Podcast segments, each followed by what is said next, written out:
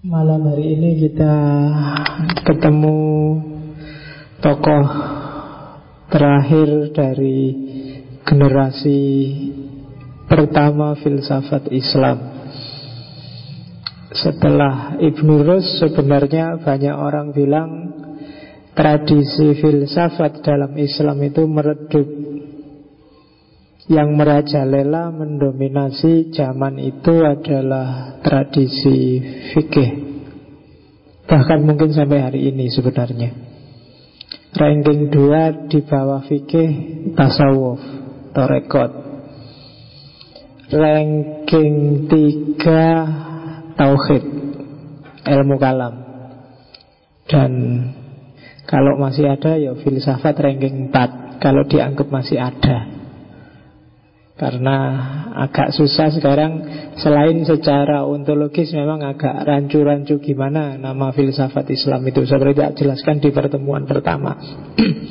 Hari ini kan agak rancu dengan Ini teologi apa filsafat sih? Ilmu kalam apa filsafat? Masuk filsafat kok bisa Islam? Harusnya naik filsafat itu ya tidak Islam, tidak Kristen. Kan gitu, itu perdebatan-perdebatan awalnya. Tapi yo Meskipun filsafat secara definitif tidak kita temukan secara tegas wajahnya seperti era-era Ibnu Khaldun ke belakang Tapi yang jelas tradisi berpikir saintifik, tradisi berpikir kritis, tradisi berpikir emansipatif, filosofis, logis itu tidak bisa mati. Sampai hari ini masih banyak, jangan takut. Meskipun tidak setegas dulu politik identitasnya. Malam ini kita ketemu tokoh besar yang setanding dengan Ibn Rus, setanding dengan Ghazali, meskipun dalam ranah yang agak berbeda. Kalau Ghazali dikenal dengan filsafat tasawufnya, dunia dunianya, irfaninya, sementara Ibnu Rus dikenal burhannya. Malam ini kita ketemu Ibnu Khaldun Yang sudah tidak lagi sibuk dengan isu langit. Sudah turun ke bumi. Ibnu Khaldun dikenal sebagai tokoh filsafat sosial dan filsafat sejarah. Ada yang bilang dia bapaknya historiografi dan sosiologi ilmu sejarah dan ilmu sosial. Meskipun kalau dilihat dari sejarah tidak banyak umat Islam yang mengapresiasi Ibnu Haldun. Pikiran-pikiran Ibnu Haldun ini populer belakangan justru dalam tanda petik atas jasanya para orientalis yang membongkar-bongkar tradisi pemikiran Islam dan antara lain ketemulah dengan Ibnu Haldun orientalis yang dikenal membangkitkan kembali ide-idenya Ibnu Haldun namanya Franz Rosenthal. Kalau di Indonesia pikiran-pikirannya Ibnu Haldun dikenalkan, diterjemahkan kitabnya Mukaddimah oleh Ahmadi Toha kalau tidak salah itu pun dari pesantren ke pesantren dia menerjemahnya lama Termasuk di Jogja. Cuma jasanya Ahmad Toha membuat Ibnu Khaldun dikenal lagi Karena Mukodimah itu tebal segini. Itu Mukodimahnya loh ya Karena kitab aslinya judulnya Al-Ibar. Jadi kalau teman-teman lihat kitab judulnya Mukodimah itu memang benar-benar Mukodimahnya Jadi cuma pengantarnya kitab besar yang judulnya Al-Ibar. Al-Ibar itu penelitian observatif, saintifik Di akhir-akhir hidupnya Ibnu Khaldun setelah karir politiknya selesai. Itu Al-Ibar. Dan agak susah nyari buku yang setanding dengan Al-Ibar Baik secara sosiologis maupun historis di isinya kalau coba coba dibaca mukadimah aja di situ kan ada macam-macam teori sosial, teori sejarah, fakta, fenomena dunia Arab era itu. Itu Ibnu Haldun. Cuma mungkin tidak banyak yang tertarik Saya bilang tadi mahasiswa hari ini apalagi Saya tidak tahu sudah berapa bab bukunya Mukodimah kamu baca. Di Mukodimah itu kalian akan dapat banyak sekali. Coba dibaca. Di situ ada ilmu kalam. Di situ ada Kalau ada yang pernah baca bukunya Fazlur Rahman Yang judulnya Islam. Kalau Fazlur Rahman itu kan sangat teoritis Tapi kalau Ibnu Khaldun ini plus faktanya. Dia ngomong di Arab zaman itu kayak gimana? Fenomena tumbuh maju dan tenggelamnya dari dinasti ke dinasti. Kemudian ngomong tentang ilmu-ilmu Baik ilmu teoritis maupun ilmu terapan Itu semua ada di Mukodimah Oke Kenalan dulu sama orang besar ini. Ya fotonya nggak ada Cuma kalau di hampir semua kitab-kitabnya Atau ilustrasi di internet Biasanya pakai gambar itu Saya lupa ini kemarin dipakai juga ilustrasi untuk tokoh siapa gitu Nggak tahu apa. Farabi apa Ibn Sina ya pakai itu juga.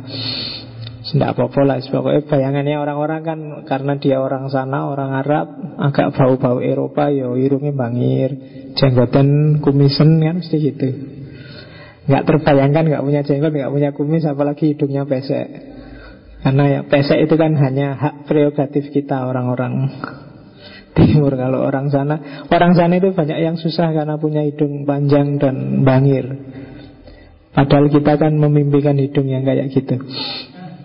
Kadang-kadang peradaban itu kan kebalikannya Orang Jepang, Cina itu sipit-sipit Mereka memimpikan mata yang lebar maka kalau bikin gambar orang, bikin komik itu kan biasanya matanya lebar-lebar, besar-besar karena mereka pingin yang besar-besar. Kayak kamu yang orang Indonesia yang karena merasa kulitmu coklat cenderung hitam kan bagi kamu ideal itu yang kulitnya putih. Maka apa? Kosmetik make up pemutih kan laris. Kalau penghitam nggak ada kan. Coba ada yang menghitamkan kulit itu nggak akan laku, tapi yang memutihkan kulit laku. Kenapa? Karena mimpimu adalah mimpi putih. Kiblatmu kiblat putih. Tapi orang Barat padahal nggak terlalu suka juga dengan yang terlalu putih. Oke, Ibnu Khaldun nama lengkapnya sepanjang itu. Mungkin kamu untuk menghafalkannya bisa 10 menit. Waliyuddin Abdurrahman bin Muhammad bin Muhammad bin Muhammad bin Al-Hasan bin Jabir bin Muhammad lagi bin Ibrahim bin Abdurrahman lagi baru bin Haldun Al-Hadrami. Karena nasabnya dari Hadramaut. Meskipun dia lahir dari Tunisia. Orang tuanya sebenarnya aslinya Andalusia tapi pindah ke Tunisia tapi keluarganya Ibnu Khaldun ini termasuk keluarga tua. Apa ya? Kalau di sini pokoknya keluarga keluarga sepuh lah dari keluarga yang abunya agak tua. Jadi keluarga yang terhormat dan terpandang. Sehingga pendidikannya Ibnu Khaldun terjamin sejak kecil. Umur tujuh tahun sudah hafal Quran. Dan nggak heran karena banyak banyak yang tujuh tahun Imam Syafi'i juga umur tujuh tahun hafal Quran. Atau Bari umur tujuh tahun hafal Quran. Yang kurang dari itu Ibnu Sina Ibnu Sina itu umur lima tahun sudah hafal Quran. Terus dan saya tidak tahu kalau kamu hafal Qurannya umur berapa. Jus Amma masih bolak-balik.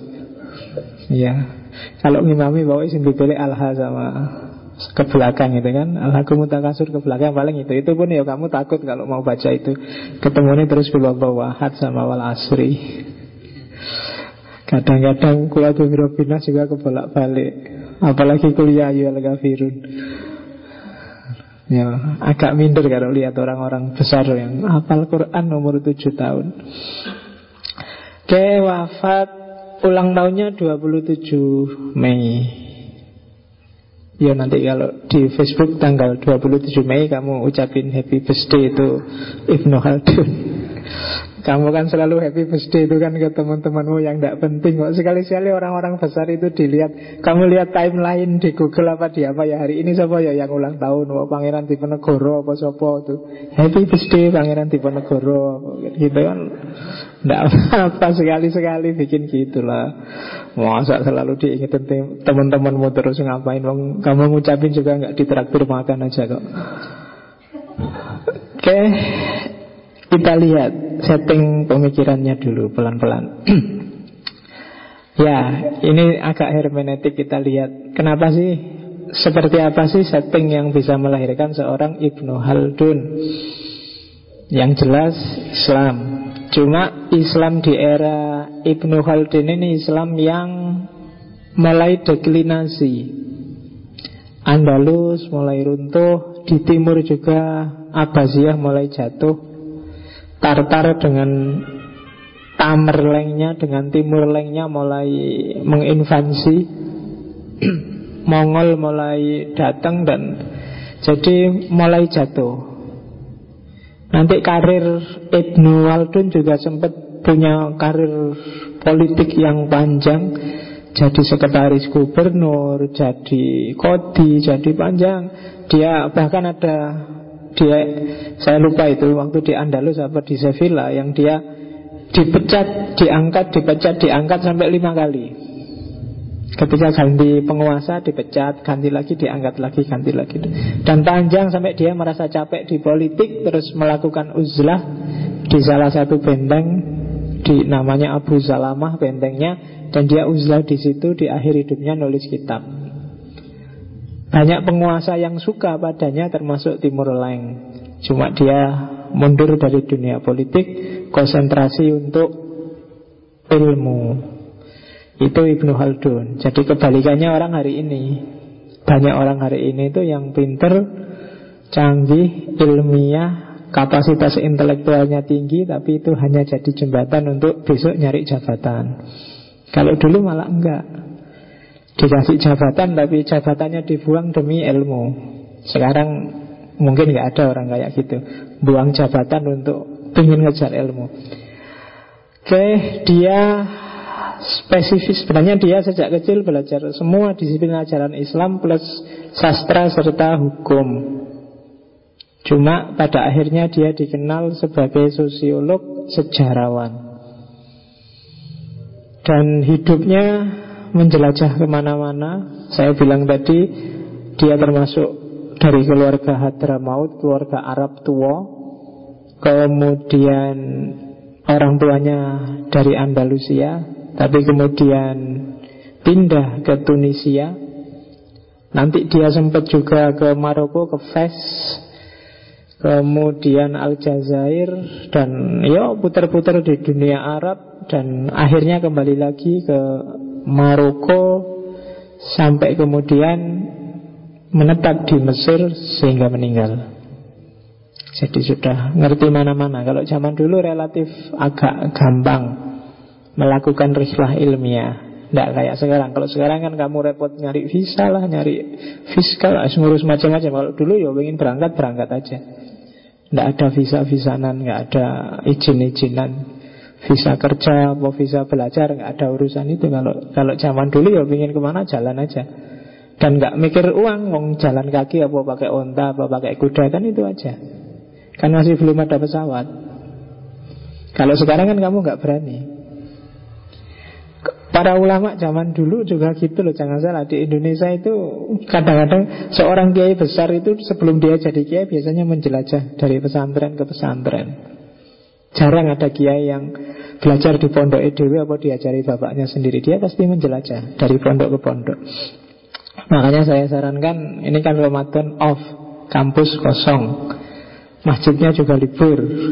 Ah, cari pondok satu bulan lah kamu mendalami Apalah yang bermanfaat Ilmu hisab apa ilmu sihir apa ilmu apa. Satu bulan. Ah nanti Balik ke sini kan kamu punya daya gairah baru Mondok kilat. Atau masjid aja bikin pondok Ramadan. Kursus apa satu bulan. Nanti selesai Ramadan Idul Fitri kamu sudah punya bekal baru. Oke dia banyak mendalami budaya timur Ahli tentang sejarah Arab. Jadi kalau hari ini mungkin mirip-mirip Jabiri Cuma Jabiri kan hanya fokus pada nalarnya. Kalau Ibnu Khaldun semuanya Kalau kamu ingin jadi Ibnu Khaldun Tulislah misalnya sekarang Islam Indonesia. Tidak usah pakai teori Kamu jelasin aja A sampai Z-nya Islam Indonesia Bagaimana Islam Indonesia itu melihat hisab dan rukyat Bagaimana MUI-nya Bagaimana sekolah-sekolahnya? Bagaimana interaksi antar aliran di Indonesia? Bagaimana? Jelasin semuanya. Nanti kamu mungkin bisa nulis kitab yang nyanyi Al-Ibar. Mungkin jauh lebih tebal karena realitas sosial itu kan semakin lama semakin kompleks Narasikan, nggak usah mikir teori sudah, deskripsikan aja. Setiap kali awal Ramadan di Indonesia selalu ada perselisihan melihat hilal, apakah hilal, nah, jelasin aja apa adanya dan mesti nanti jadi tebel. Kasih judul aja Islam Indonesia apa adanya. Uh, itu kan lo, lo tak jamin laku kamu. Orang berarti daripada yang bulat pakai analisis neko-neko malah bikin pening. Tapi ini apa adanya? Cerita apa anane? Kan itu aja. Islam Indonesia. Oh itu sip itu. Kalau kamu bisa kayak gitu. Modalnya gampang tekun. Sekarang nggak nggak terlalu capek. Nggak kayak dulu kamu tinggal. Kalau males ke lapangan ya internet. Lihat data-data. Itu kan gampang. Kalau Indonesia terlalu besar ya Islam Jawa Nggak pakai teori Islam Jawa apa adanya. Hari ini. Bukan yang dulu, yang hari ini aja. Yang dulu datamu terbatas Aksesmu juga agak kurang. Yang hari ini kan kelihatan Yang senyatanya. Dan sebenarnya itu yang dilakukan oleh Ibnu Khaldun. Karena dia mengalami banyak dinasti Dia bisa cerita tentang dinasti-dinasti. Kapan dia naik, kapan dia turun. Baru setelah ngerti faktanya semua Dia baru bikin teori-teori. Bikin kategori-kategori. Oh berarti negara itu Kadang ada naik, ada turun, ada jatuh Ada siklusnya, ada dan seterusnya. Jadi teorinya belakangan. Yang faktanya kan yang penting punya dulu Beda sama kita sekarang. Di kampus-kampus itu kadang-kadang teorinya dulu. Metodologi dulu. Tiap hari diskusi metodologi Tapi nggak pernah dipraktekkan. Pokoknya metodologi. Nah, Kebalikannya kalau Ibnu Khaldun ini. Oke Dan ya dia hidup di tengah-tengah orang Arab Yang jadi objek kajiannya sendiri Ya pasti aja dia bisa mendalam Kalau bahasa antropologisnya Baik secara emik maupun secara etik. Baik melihat permukaan budaya maupun kedalaman budaya. Dia sama-sama ahli di sana. Kemudian ya orientasinya ya semangat Islamnya tetap dibawa. Nanti di banyak ah, teori-teori yang dia bangun tetap memasukkan bagaimana dialektika antara Islam sebagai ideologi dengan kenyataan hidup umat Islam sehari-hari. Jadi bagaimana umat Islam mendialogkan antara ideal dan realita hidupnya. Dan itu yang dibahas dalam Al-Ibar Ya selain Al-Ibar sebenarnya Ibnu Khaldun juga nulis banyak buku yang lain Dia nulis juga sarah kitab-kitabnya Ibnu Rus Dia nulis juga tentang aritmatika, tentang matematika Multidimensi Meskipun Ibnu Khaldun sendiri mengkritik orang yang multi talents. Nah, nanti kita lihat ya. Dia dia nggak suka. Dia dia pelopor yang namanya profesionalisme. Dia yang meng, menginisiasi spesialisasi kajian. Oke, nanti pikiran-pikirannya mengilhami banyak filosof barat mulai Agus Kom dan kawan-kawan. Baik dari tradisi sosiologis, filsafat sosial, termasuk juga dari tradisi filsafat sejarah. Mungkin pengaruhnya ke Hegel, Kant, banyak. Kalau ditelusuri banyak ide-idenya. Makanya sejak kemarin kan kita lihat ternyata memang lahirnya Renaisan dan meledaknya peradaban barat sampai hari ini dia jadi pelopor peradaban itu sebenarnya memang perannya Islam besar karena konsep-konsep dasar, ide-ide dan inspirasi awal dari semua bangunan dasar kemajuan barat itu dari Islam. Mulai kemarin Ibnu Rus, Ibnu Sina dan kawan-kawan. Oke, kita lihat sekarang sejarahnya. Ibnu Khaldun orang pertama yang bilang bahwa sejarah itu tidak semata-mata cerita tentang peristiwa yang terjadi. tapi juga melibatkan subjek. Jadi kalau ada peristiwa A, terus aku menceritakan peristiwa A itu, ini kan namanya narasi sejarah. Dalam narasi sejarah ada dua variabel, ceritanya sendiri dan aku yang cerita. Gitu. Kalau kemarin kamu SMA apa mungkin di pelajaran sejarah itu kan yang dikedepankan ceritanya. Tidak pernah dibahas siapa yang cerita. Nah, kalau ceritanya itu sejarahnya, siapa yang cerita itu biasanya jadi kesibukannya disiplin nantinya belakangan namanya filsafat sejarah. Jadi kalau ada berita apa pun Perhatikan juga siapa yang cerita dari siapa berita itu Kenapa itu menentukan kualitas dan nilai dari sejarah. Dari siapa? Sama-sama, ya memang ada sih penculian jenderal-jenderal, tapi cerita versinya Orde Baru dengan cerita versinya era reformasi mungkin beda. Jadi dari siapa dulu yang ngomong? Ya paling gampang ya contoh hari ini itu loh kalau kamu buka internet ada cerita tentang Prabowo. Ah, kamu kan terus yang suka Prabowo atau yang tidak suka Prabowo kan terus bereaksi. Tapi sebelum bereaksi coba cek dulu itu dari siapa. Kamu lihat, oh ini kok muji-muji Prabowo terus. Oh ya wajar wong TV One. Kan gitu ya Dari TV One ya mesti wae Sementara yang di Metro mesti yang dipuji-puji Jokowi Coba lihat, dua-duanya ngomong tentang kampanye hitam yang dilarang. Tapi perhatikan ilustrasinya. Ketika TV One, larangan kampanye hitam itu mesti yang diperlihatkan ilustrasinya bahwa Prabowo adalah korban kampanye hitam. Yang di Metro kebalikannya, ilustrasinya adalah Jokowi adalah korban kampanye hitam.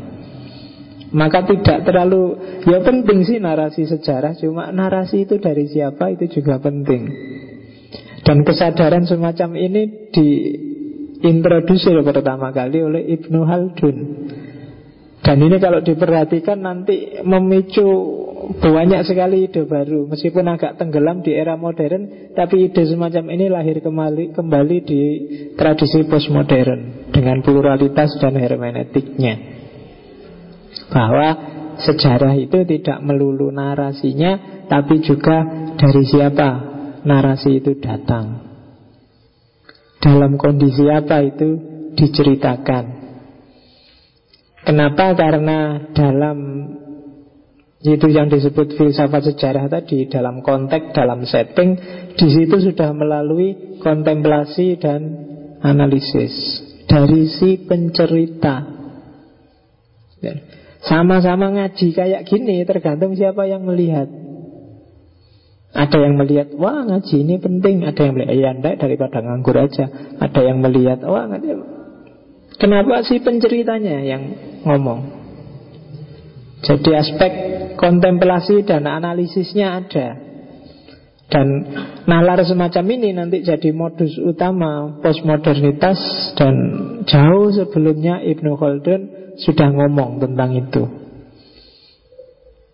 Oke, kalau Ibnu Khaldun melihat ketika dia menceritakan tentang fenomena masyarakat, dia biasanya pakai tidak cuma empiris tapi juga historis. Itu yang disebut tadi tidak cuma narasinya tapi juga settingnya. Jadi sejarahnya dan juga faktanya. Nah, itu yang agak beda kan, fakta sama setting sama konteks. Itulah. Bahwa misalnya ini faktanya adalah teh. Tapi siapa yang ngasih teh ini kan menentukan nilai dari teh ini.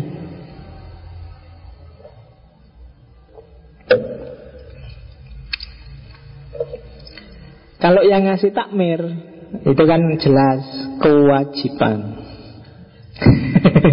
atau penghormatan kan gitu.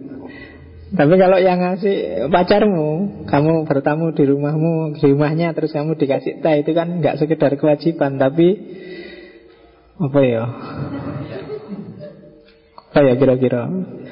Ya mungkin kasihan, mungkin basa-basi, mungkin Macam-macam maknanya ya kan Oke Jadi konteks kadang-kadang lebih penting daripada teksnya Kalau dalam hermeneutik modern kan gitu Misalnya tiba-tiba ada orang bilang padamu I love you. Terus kamu GR, wah berarti senang padaku. Kamu suka padaku, enggak itu loh Tahu semua ada tulisannya I love you. Loh, Itu kan konteks.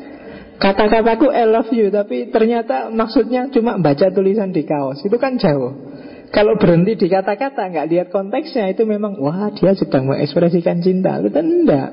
Cuma baca kebetulan mungkin kaosnya ada tulisan I love you terus dibaca I love you gitu. Karena ini kan menentukan. Kan pernah tak ceritain itu kan kata saya pernah sholat Jumat itu Ono mahasiswa sholat pakai kaos. Kaosnya itu anu robek di belakang itu. Terus dilingkari pakai spidol seret Dikasih tulisan kecil Dedarek gitu. Iya. Jadi saya ngoco Aduh sholatnya jadi kacau Robeknya sih tidak apa-apa. Udah tak dilingkari pakai spidol kayak tulisan Bedarek itu. Alah Oke, ada lagi yang tiap kali saya di belakangnya selalu meso Karena tulisannya besar-besar itu Ndasmu. Jadi setiap kali di belakangnya mesti mau Ndasmu. Nanti ketemu lagi di lantai dua Di belakang dia lagi Wah, ndasmu lagi. Nanti ketemu lagi. Makanya hati-hati kalau milih tulisan di kaos kamu. Kadang-kadang isinya bikin orang Tidak karu-karuan. Kan ada yang isinya panjang. Kemarin ada yang isinya sejarah Sunan Kalijogo apa Sunan Sopo itu panjang sak kalau jadi karena dia sholat Jumatnya di depanku sambil dengerin khotbah tak waco panjang. Gitu pikirnya. Jadi untuk sejarah Sunan Kalijogo sak sak kaos itu di belakang. Itu khas itu kan. Ya kan lu konteks dan teks ternyata oh, jauh bisa berpengaruh. Tidak selalu yang kelihatan itu terus maknanya sama persis dengan itu dan inspirasi ini pertama kali dimunculkan oleh Ibnu Khaldun dalam filsafat sejarahnya. Jadi itu cara pertama dalam memahami sejarah. Oke, sejarah itu katanya Ibnu Khaldun ada sisi ekstrinsiknya dan ada sisi intrinsiknya. Ya, implikasi dari yang tadi. Jadi ketika kita membaca sebuah kitab sejarah, sebuah buku sejarah, ya ada narasinya, ada sisi subjektif dari yang bikin narasi sejarah. Itulah aspek intrinsik. Karena sifatnya subjektif, maka dia harus dikritisi. Dan istilah kritisisme, kritik itu kan nanti ketemunya berakhir di filsafat. Jadi sejarah tidak bisa lepas dari filsafat dan dari sini nanti muncul kajian baru yang dikenal sebagai filsafat sejarah. Jadi filsafat sejarah itu enggak kok terus memfilsafati peristiwa demi peristiwa. Tapi menfil, mengapa masuk ke dimensi intrinsik dari fakta atau narasi sejarah yang disampaikan. Itu namanya historiografi. Isinya adalah tentang pertanyaan bagaimana dan mengapa dari sejarah. Mengapa ada peristiwa A, mengapa dia cerita begitu, bagaimana bisa dan seterusnya. Itu pertanyaan-pertanyaan dari filsafat. Kenapa sih kok selalu dikenalkan bahwa filsafat itu pertanyaannya mengapa dan bagaimana? Kok bukan apa pak? Kan apa itu lebih penting sebelum orang bagaimana dan mengapa? Ya, karena begitu orang tanya mengapa atau bagaimana berarti dia sudah selesai dengan apa. Orang tidak akan bisa jawab bagaimana dan mengapa kalau apanya belum terjawab. Jadi seolah-olah filsafat, oh berarti filsafat sudah tinggi ya, tidak butuh apa, tidak. Dia sudah selesai dengan apa. Mengapa, kapan, di mana itu harusnya sudah selesai. Setelah apa, kapan, di mana terjawab, baru orang tanya bagaimana dan mengapa. Sebelum apanya ketemu kan orang tidak bisa ngomong mengapa dan bagaimana. Sebelum aku ngerti bahwa ini teh terbuat dari air yang dikasih gula, yang dikasih teh, aku tidak bisa jawab bagaimana cara bikin teh dan juga tidak bisa jawab mengapa kok ada teh di sini. Karena faktanya sendiri aku tidak kenal. Maka apa itu pasti sebelum bagaimana dan mengapa. Oke, sejarah kalau dalam cermatannya Ibnu Rus ternyata punya fungsi dan nilai praktis. Apa sih gunanya orang belajar sejarah? Dalam cermatannya Ibnu Haldun itu di Arab zaman itu sejarah sering dijadikan alat oleh para penguasa atau siapa pun yang punya hubungan dengan pengambilan keputusan untuk membackup, untuk mendukung kebijakan-kebijakan mereka. Jadi narasi sejarah sejak dulu itu selalu disetir oleh penguasa kalau dalam cermatannya Ibnu Haldun. Jadi misalnya apa wis sejarah babat tanah Jawa para raton yang tentang Majapahit itu banyak sekali naskah-naskah kuno itu dulu pasti disusun dengan kepentingan penguasa sesuai kebijakan para penguasa zaman itu. Yang tidak sesuai ya disuruh buang, disingkirkan. Kalau ada narasi-narasi sejarah versi yang agak menjelek-jelekkan yang punya kuasa pasti disingkirkan. Itu hasil cermatannya Ibnu Haldun. Ya nggak jauh-jauh, dulu Orde Baru kan juga gitu. Jangan baca buku ini, jangan baca buku ini, jangan baca buku ini, selalu begitu. Dalam sejarah Islam juga begitu. Kamu yang sunni selalu diwanti-wanti Jangan baca bukunya Wahabi Jangan baca bukunya Syiah Jangan baca bukunya Ahmadiyah Jangan bacakan selalu begitu Kalau bahasanya Montgomery Watt itu namanya strategi kuasa Bukan karena kalau membaca itu terus bahaya bagimu Tapi kalau kamu baca itu terus kamu paham Ini bisa eh, membahayakan kekuasaan Kalau kamu misalnya zaman Pak Harto Kamu dilarang baca komunisme, sosialisme Ya, karena ketika kamu mendalam di situ, kamu bisa menggoyang ideologi developmentalisme model kapitalis yang dikembangkan oleh Orde Baru. Semakin besar orang ngerti itu, mungkin semakin cepat orang menggoyang Soeharto. Tapi kan ada strategi kuasa yang bikin orang benci setengah mati terhadap sosialisme, komunisme, dan lain-lain. Dalam Islam juga begitu.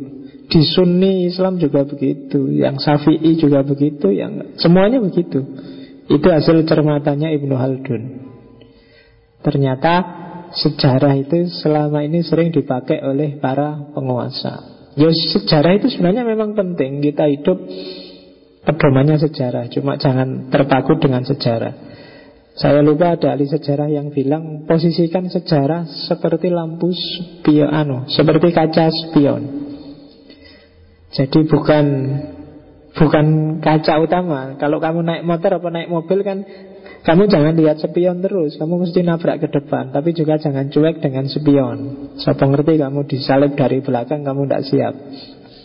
Jadi sekali-sekali dilihat, sekali-sekali dilirik. Tapi jangan nonton sepion terus. Kalau nonton sepion terus ya bisa gawat. Itu positioningnya sejarah. Jadi ada fungsi politik dari sejarah Yaitu melanggengkan kekuasaan. Kemudian sejarah juga bisa membantu untuk bikin stabilitas, bikin harmoni, untuk menata kota. Jadi, ya tadi orang belajar sejarah, dia bisa dapat banyak manfaat, banyak pengetahuan baru. Dengan pengetahuan ini dia menata hidupnya. Jadi menata namanya tadbirul mudun, tadbirul madinah mengelola hidup. Bekalnya pengalaman. Semua teori itu kan sumbernya pengalaman, sumbernya dari sejarah. Kenapa Indonesia pakai Pancasila? Kenapa Indonesia pakai Undang-Undang 45? Kenapa kok pakai burung Garuda sebagai simbol? Kenapa kok enggak pakai Komodo, misalnya Komodo kan identitas asli Indonesia. Kenapa kok ma malah pakai burung Garuda? Pasti ada setting sejarah di sana. Jangan dilepaskan dari settingnya. Kalau dilepaskan mungkin kamu komplain. Padahal identitas kita itu kan komodo, kemudian apalagi yang khas Indonesia itu kan. Kok malah burung Garuda? Kalau burung Garuda kan mirip-mirip aja sama Amerika yang pakai burung elang. Mirip-mirip aja sama apa ya? Yang yang pakai Garuda kan banyak, yang pakai burung-burung elang itu kan. Kenapa kok enggak pakai komodo? Pasti ada setting sejarah di sana. Pasti ada penataan, ada pengaturan di sana, ada argumen, ada logikanya. Dan itulah gunanya belajar sejarah. Jangan sekali-sekali melupakan sejarah, katanya Soekarno. Oke, jadi pahami sejarah dengan cara lihat aspek ekstrinsik dan intrinsiknya. Dekatilah sejarah secara kritis karena sering kali sejarah dipakai sebagai alat politik demi tujuan kekuasaan. Oke, terus hati-hati ketika berdekatan dengan informasi-informasi sejarah. Ada banyak sebab setelah kita lihat konteks, telitilah dari konteks itu ada enggak ciri-ciri itu. Kalau ada ciri-ciri itu, kita patut curiga. Ciri yang pertama adalah orang yang membawa kabar, orang yang membawa berita itu, sejarah itu yang pertama, apakah dia fanatik enggak dengan ideologinya sendiri? Kalau dia fanatik, pasti sejarah ya, berita yang dia bawa tendensius, sesuai madhabnya, sesuai ideologinya. Fanatik itu berarti ya right or wrong my country. Benar salah Pokoknya pacarku paling cakep. Itu fanatik sudah. Jadi apa-apa pokoknya mesti Dua itu sing paling api Tidak mungkin salah Itu berarti fanatik. Kabar, cerita, sejarah Dari orang atau kelompok orang Atau lembaga yang seperti ini Itu perlu dikritisi. Karena biasanya tidak fair. Gitu. Yang dilihat baiknya dirinya saja dan jeleknya orang lain saja itu sering seperti itu. Jadi ciri pertama kemungkinan ada distorsi sejarah bahwa yang membawa cerita sejarah itu adalah seorang yang fanatik seorang yang sangat terikat oleh ideologinya kemudian yang kedua, terlalu percaya. Orang yang apa? Gampang diabusi. Orang yang ya gampang percaya. Dikasih tahu A percaya, dikasih tahu B nah, Kalau yang membawa berita orang yang kayak gini, itu juga rentan manipulasi. Jadi kamu dikasih tahu temenmu bahwa hati-hati lo ya, ada gini gini gini gini. Siapa yang kasih tahu kamu ini? Dia ini yang dikasih tahu ini coba kamu cek. Apakah anak ini teguh pendirian atau gampang diapusi? Kalau dalam ilmu hadis kan sangat hati-hati menerima berita dari orangnya ini. Nah ini jenis kedua. Jadi apakah orang ini mudah percaya dan mudah dibohongi? Kalau dia mudah percaya dan mudah dibohongi, hati-hati informasi dari orang ini. Yo bukan nggak salah sih dia, cuma mungkin dia tidak kritis dalam menerima berita. Jadi mungkin dia lugu, jadi manut tuh dikasih tahu ke selatan, eh jangan ke selatan, sampai selatan, eh jangan ke selatan ke utara aja, dia ada pokoknya bulat. Orang yang tidak punya pendirian, orang yang Bahasa zaman dulu menyebutnya imannya lemah. Agak berat imannya lemah itu berarti keyakinannya gampang goyang. Kamu kuliah nggak usah pacaran, pacaran itu ganggu. Pokoknya. Kamu nggak lulus-lulus kalau pacaran Iya tuh, iya, ya bisa aku nggak pacaran. Begitu temennya pacaran Aku pacaran malah semangat belajar sekarang. Malah rajin ke kampus Malah anu. Berarti harus pacaran Iya, iya tak cari pacar. Nah orang kayak gini yang perlu hati-hati kamu. Berarti gampang dipengaruhi. Begitu baca Facebook ternyata Jokowi itu Cino tuh. Wah, Cino ternyata. Aku enggak Jokowi Prabowo gitu. Uh, Prabowo itu ternyata keluarganya non muslim tuh. Wah, aku bolak-balik tiap hari kamu akan gitu kalau. Kenapa enggak punya pendirian? Dari orang jenis ini riwayatnya harus hati-hati. Bukan salah dia karena dianya sendiri memang lemah. Jadi siapa dulu yang cerita sejarah Jadi yang pertama terlalu saklek Fanatik. Yang kedua terlalu cair Jadi malah nggak jelas orangnya. Yang ketiga Tidak mampu Memahami maksud Dalam informasi yang diterima. Ini hubungannya sama IQ Kalau orangnya IQ-nya tidak terlalu tinggi Mau buku paham-paham Dikandani bulet bingung terus tiap hari. Ya Informasi dari orang ini juga harus dikritisi. Jangan-jangan dia salah paham. Ya. Karena ya IQ juga menentukan. Daya tangkap itu kan menentukan. Dikasih tahu apa tapi pemahamannya apa. Minggu depan kita kosong ya Tak paham dia Lu, Kemarin katanya cuma kosong pak Ternyata libur tuh Iya kosong itu ya libur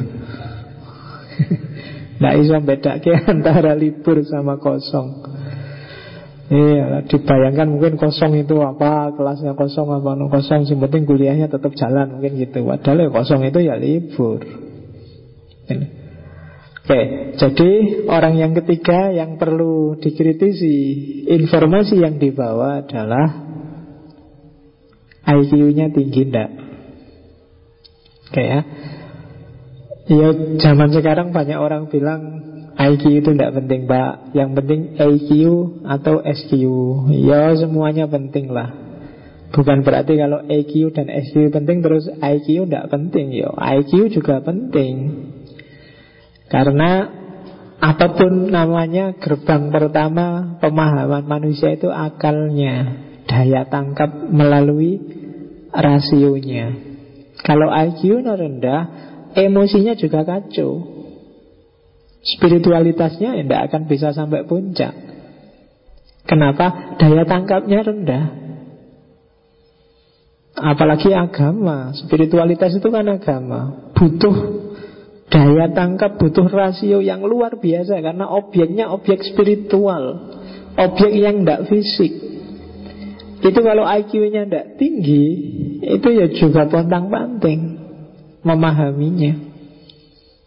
Sehingga Kayak di Ibnu Tufel kemarin kan oh, Bisanya cuma ketika dikasih simbol-simbol Beragama dengan dasar simbol. Jadi pokoknya sholat kalau jamaah 27 derajat Kalau besok masuk neraka. Pokoknya fisik semua. Kenapa? Tidak bisa berpikir abstrak. Akalnya nggak nyampe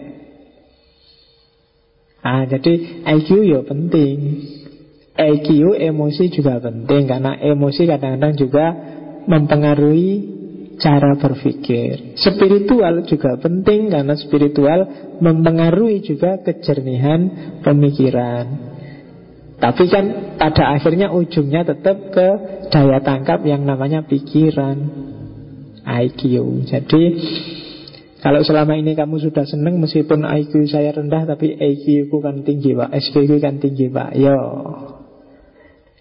Itu sebenarnya paralel. Jadi orang yang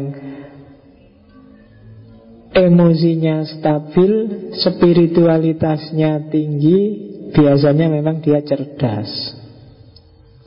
Meskipun kadang-kadang ada orang yang sangat cerdas tapi emosinya nggak stabil, spiritualitasnya nggak tinggi. Jadi kalau sudah IQ-nya tinggi, emosinya dibereskan, spiritualnya dibereskan. Tapi begitu IQ-nya rendah, dikasih apa-apa nggak masuk, ngurusi emosi juga bingung. Dihibur malah marah-marah. Ya kan, temennya mau bantu dia malah tersinggung. Nah, susah. Kenapa? Emosinya nggak stabil, daya tangkapnya agak berat. Daya domnya rendah.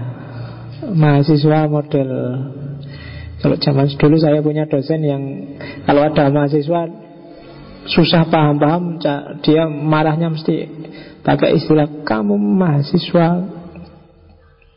Awalnya dia pakai kampret.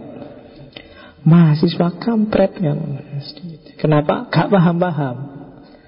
Lama-lama dari kampret diganti jerapah. Jadi kamu mahasiswa jerapah. Karena antara akalnya sama hatinya sama anunya kan jauh. Jadi mikir jauh sampai baru paham. Jauh sekali akalnya. Jadi yang lain sudah ketawa dia ketawanya belakangan. Baru wah karena akalnya ada di sana. Terus anunya jauh. Terus jadi disebut mahasiswa jerapah. Oke mahasiswa yang dongnya lama. Dikasih tahu nggak paham-paham Keluar kelas baru paham. Oh itu tuh yang dimaksud dosennya. Itu. Mahasiswa jerapah Oke yang keempat Berasumsi secara salah terhadap Kebenaran informasi Karena terlalu percaya kepada sumber informasi. Jadi Orang yang penuh prejudais Selalu punya asumsi-asumsi Dan kebetulan asumsinya keliru jadi orang yang penuh kalau bahasa Indonesianya sakwasangka. Nah, berarti pokoknya. Ah, kalau orang sana itu mesti gitu deh. Ah, Madura, Madura ini mesti keras-keras orangnya. Ah, itu kan prejudais namanya. Ah, kalau orang Jawa mesti kelemak-kelemek. Ah, kalau orang Medan mesti sukanya teriak-teriak. Ah, kalau orang Jakarta mesti egois, sukanya lugu. Ah, itu prejudais. Dari orang yang suka prejudais ini Kamu harus hati-hati menerima informasi Karena informasi itu pasti sudah diolah dulu oleh dia Pakai prejudaisnya Ah, mahasiswa UIN Mesti gitu gayanya Ketua Rois, mesti Ah, itu kan prejudais Katanya siapa? Mahasiswa UIN deso kan enggak kan? Yang Kalau UIN itu apa? Cirinya biasanya dikenalnya. Anu, Islami. Wah islami.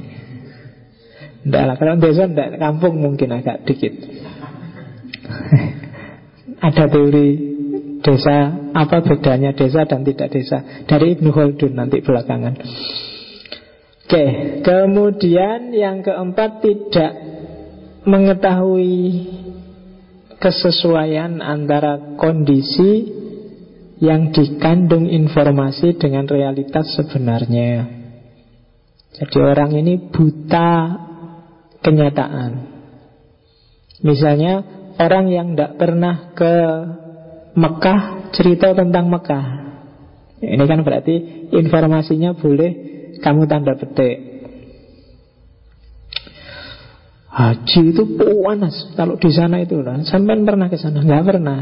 Katanya, oh nggak pernah. Ya sudah, belum berarti kan Ya mungkin dia benar informasinya Tapi kasihlah dalam tanda petik Kritisi dulu Karena tidak mesti benar informasi dari orang ini Karena dia nggak pernah ngalami Ya kayak tadi loh Jangan pacaran Pacaran itu ganggu sekali kuliah Sampai pernah bawa pacaran? Nggak pernah Loh nggak pernah Ya mungkin benar dia Tanda petik aja dulu. Coba dicek. Coba tanya yang memang pacaran. Biasanya pacaran yang mendukung kuliah itu pacaran dengan teman sak kelas. Karena tiap hari ingin ketemu jadi rajin kuliah. Paling apes kalau beda kampus. Apalagi beda daerah. Itu biasanya ganggu karena boros pulsa. Oke. Ya kan Biasanya orang pacaran itu kan yang paling kelihatan kan nggak pernah nelpon sebentar Nelpon mesti suwi dan boros pulsa itu. Ya kalau mau ngirit ya anu, cari yang gratisan smart friend sama smart friend gratis terus mentari cari yang paket gratis ngobrol 3000 sepuasnya. Biasanya gitu. Oke. Yang selanjutnya apa itu? Cenderung mendekatkan diri pada penguasa. partisan. Ini juga harus dikasih tanda petik. Orang-orang yang dekat dengan penguasa itu biasanya penuh dengan kepentingan. Dan yang terakhir tidak mengetahui logika sejarah, nalar peradaban. Tidak kenal tren yang hari ini sedang berjalan seperti apa. Jadi hari ini itu kalau ada mahasiswa sama mahasiswi duduk jejer itu tidak mesti pacaran. Itu logika hari ini. Nah itu kalau orang yang nggak ngerti kan, ah kamu duduk jejer berdua pacaran ini mesti kan nggak ngerti logika hari ini berarti dia. Hari ini nggak mesti, bahkan sudah dibawa ke hotel karena juga tidak pacaran. Itu logika hari ini itu. Iya kan? Kadang-kadang sudah diboncengin ke mana-mana Bukan, itu ya aktivis saja Aktivitasnya kebetulan sama Ya kan? Itu logika hari ini Nah, orang yang tidak ngerti cara berpikir hari ini Itu informasinya juga Coba dibanding dulu Dikritisi dulu Karena mode hari ini beda dengan mode zaman dulu Jadi melihatnya harus beda jadi orang yang tidak ngerti mode yang up to date, ya informasi dari dia hati-hati juga. Oh itu satu dua tiga empat lima enam tujuh wanti-wanti dari Ibnu Khaldun. Biar kamu nggak gampang tertipu oleh informasi apa pun, termasuk yang dari TV. TV itu kan ya cirinya banyak, bahkan hampir di tujuh itu TV bisa kena. Ya kan? Jadi kebohongan informasi sejarah. Oke, jadi filsafat sejarahnya Ibnu Khaldun pointers utamanya itu tadi. Sekarang kita lihat sosiologinya.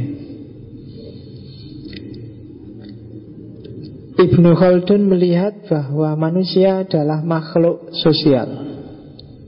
Diawali oleh Aristoteles sebenarnya. Oleh karena itu manusia pasti berorganisasi sosial. Itu tidak bisa dielakkan sudah itu sudah fitrah, naluri. Apa nggak bisa pak orang hidup sendirian? Ya bisa aja tapi melawan fitrah. Agak berat. Dia harus mati-matian itu seperti orang yang apa ndak bisa pak orang ndak kawin. Ya bisa aja, cuma dia harus pontang-panting jungkir balik tiap hari ngempet. Kenapa? Karena kawin itu fitrah. Jadi fitrah itu bukan berarti tidak bisa dihentikan, tapi kalau dihentikan kamu harus mati-matian berjuang. Sama kayak sosial.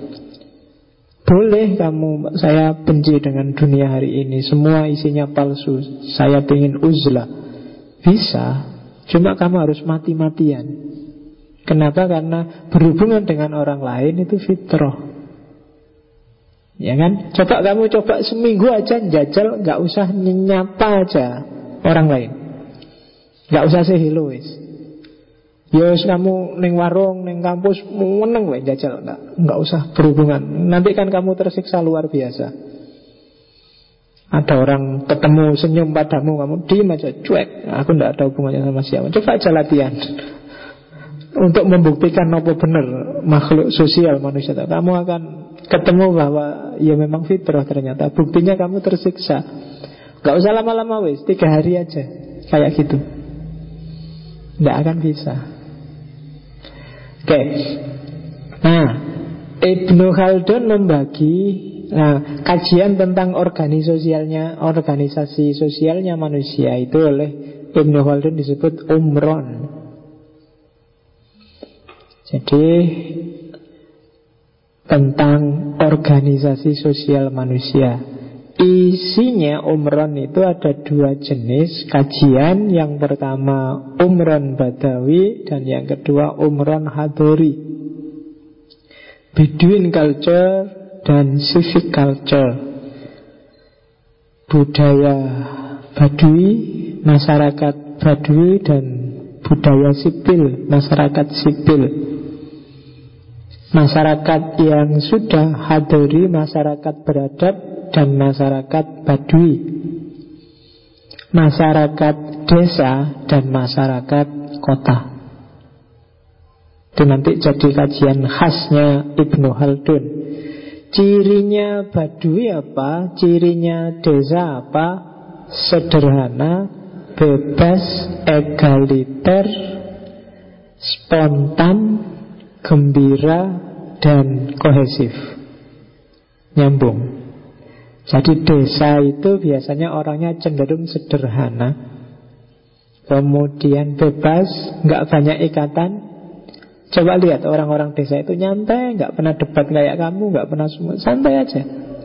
Siang-siang di kebun Hanya pakai BH aja sambil nyari kutu. Nggak ada orang ribut pornografi. Gak, Biasa aja Dan nggak ada orang teriak-teriak gara-gara itu. Nyantai bebas Sumuk kok ya dicopot bajunya Terus sama tetangganya nyari kutu di belakang Sambil ngosip santai No problem nggak ada masalah dengan Jokowi Prabowo Gak urusan. Enak menikmati hidup nyaman Sederhana nggak nggak kakean pola. Ya kan itu desa. Dan gak ada orang ribut kan Yang kayak gitu-gitu lihat kayak gitu-gitu. Yang ribut kan paling kamu yang orang kota. Ini orang desa biasa Spontan. Kalau iya ya bilang ya Kalau enggak ya bilang enggak. Enggak seneng ya bilang aja enggak seneng. Kadang kamu bilang lebay lah Kamu bilang deso lah kamu Enggak kalau dia suka ya bilang aja suka. Lihat kamu cakep ya bilang aja Wah cakep banget ya Biasa aja. Atau jelek ya dibilang jelek. Gak enak juga gak enak. Karena saya pernah itu ngajak Bolo-bolo dari kampung Nyari restoran gak ada Tak ajak makan KFC Isinya cuma ayam sama saus itu. Aduh komentarnya. Panganan kayak gini nih Rong puluh ribu Dua puluh lima ribu Haus. Neng ngomong tak gawe ke dewe Dan itu ngomongnya keras-keras lagi. Iya, spontan aja dan jadi ya pegawainya ngelirik ya nggak urusan. Ya kan? Begitu mau pulang dibungkusi semua. Eman eman, eman eman dibungkusi semua. Kalau kamu kan jaim mesti nggak mau lah ya, tapi dia dibungkusin. Nah, spontan aja, nggak nggak terlalu. Kalau kamu kan apa apa mesti mikir kan, wah ini bikin malu, ah ini lebay, ini enggak lah dia, iya ya iya, enggak ya enggak. Badawi, gembira, Kenapa ya? Karena tadi dia bebas berekspresi, santai. Jadi jadinya gembira. Yang bikin kamu sumpah itu kan kamu terlalu banyak bikin penjara, terlalu banyak bikin sekat untuk ekspresimu sendiri. Kamu pengen gini tapi terus mikir anda ah nanti kelihatan jelek. Kamu pengen gini anda ah nanti malu dilihat orang anda. Ya wis rasa dewi. Kamu tiap hari stres. Karena kamu sendiri yang bikin pagar. Yang seharusnya itu tidak pagar. Boleh nggak kamu ke mall pakai sarung? Boleh, tapi ayo ke sana pakai sarung. Kamu kan, oh enggak ya pak, yo pakai celana lah pak, malu lah pak. Ya malu kan, jaim lah pak, gengsi lah pak, kan mesti gitu. Padahal kamu pakai juga tidak ada masalah. Boleh nggak kamu ringtone-nya ngaji? Boleh kan, tapi kamu Ah kok Ya jangan segitunya lah pak Masa ringtone ngaji lo Saya ngatur itu loh Kamu bikin atur-aturan sendiri Bikin nyusah-nyusahin sendiri kamu boleh pakai ringtone lagu dangdut atau lagu India kalau memang kesukaanmu itu. Tapi kan kamu, ah, gengsi lah pak, masa lagu India jadi ringtone kan kamu sedih gitu. Kamu tidak spontan. Jadi yang kamu sukai apa ya? Itulah. Wong ndak dosa kok Kecuali yang dosa lo ya. Oke. Ciri badawi dan kohesif. Jadi nggak usah direkat-rekat nggak usah dibikinkan kegiatan-kegiatan untuk bersatu Sudah otomatis bersatu. Orang kampung itu ya Kalau satu bangun rumah yang kerja Bisa orang sak kampung. Dan nggak perlu diminta. Begitu tetangganya ada kerepotan apa Semua datang. Badawi jadi sederhana, spontan, gembira dan kohesif. Nah, biasanya orang-orang ini kalau sudah mulai maju, sudah mulai berubah dari Badawi jadi Hadori. Kenapa yang tadi bisa sederhana, bisa spontan? Karena masih simple hidupnya.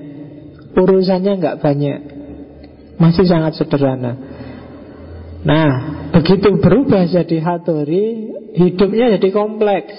Ada kompleksitas. Ketika kompleksitas terus lahir restriksi-restriksi, pembatasan-pembatasan. Setelah dibatasi biasanya terus ada pembedaan-pembedaan. Terus ada apa? pengekangan diri. Terus ada kesopanan-kesopanan, kecanggungan. Kepentingan pribadi mulai main, tidak lagi kohesif. Itu biasanya mentalnya orang hadori. Mentalnya orang kota. Urusannya sudah banyak. Mikirnya nggak cuma itu dok Sudah mikir macam-macam. Sehingga akhirnya terus bikin banyak batasan sendiri Untuk dirinya sendiri. Ya silahkan kamu cermati dirimu sendiri. Kan banyak sebenarnya kamu bikin aturan untuk dirimu sendiri Aku itu kalau rambut tidak gondrong jelek ya. Harus gondrong lah. Menurut kamu sendiri Kamu bikin aturan sendiri Malah susah. Kuatel rambutmu ya demi gondrong kan kamu rela gatel. Menahan diri gara-gara gondrong Dan kamu batasi dirimu untuk tidak gundul. Padahal mungkin gundul itu lebih simpel.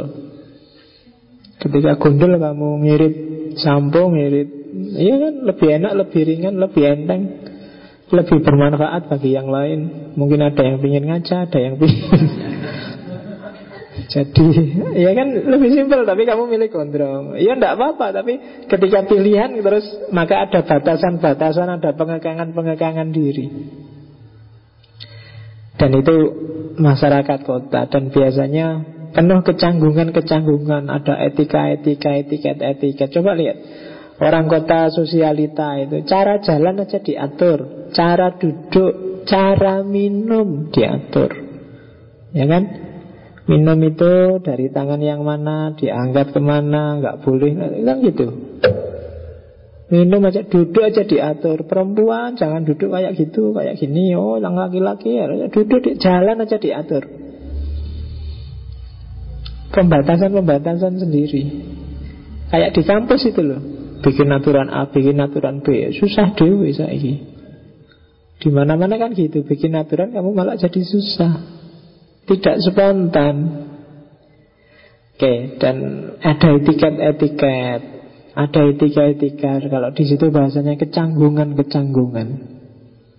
Itu hadori. Ini dari sisi mentalitasnya loh ya. Bukan dari sisi materi dan wajah peradabannya Karena hadori jelas lebih warna-warni Lebih indah, lebih maju dibandingkan yang badawi Yang sederhana, spontan keberagamaan Badawi dengan keberagamaan Hadori ya beda.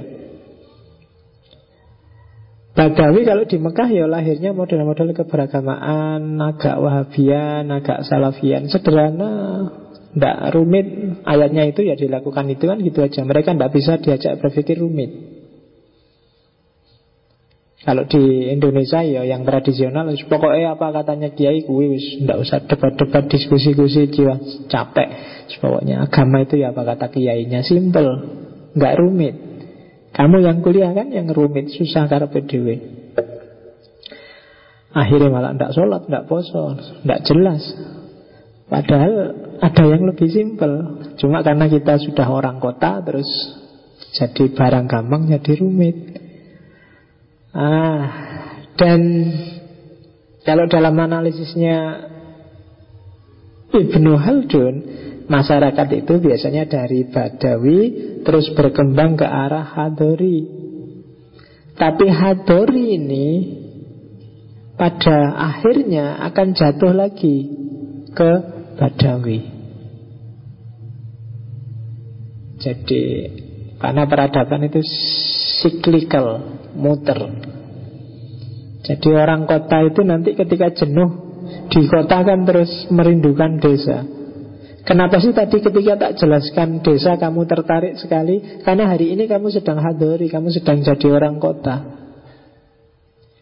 Tapi coba tanya orang desa yang sama sekali nggak pernah ke kota sing itu, pasti mimpinya adalah mimpi kota.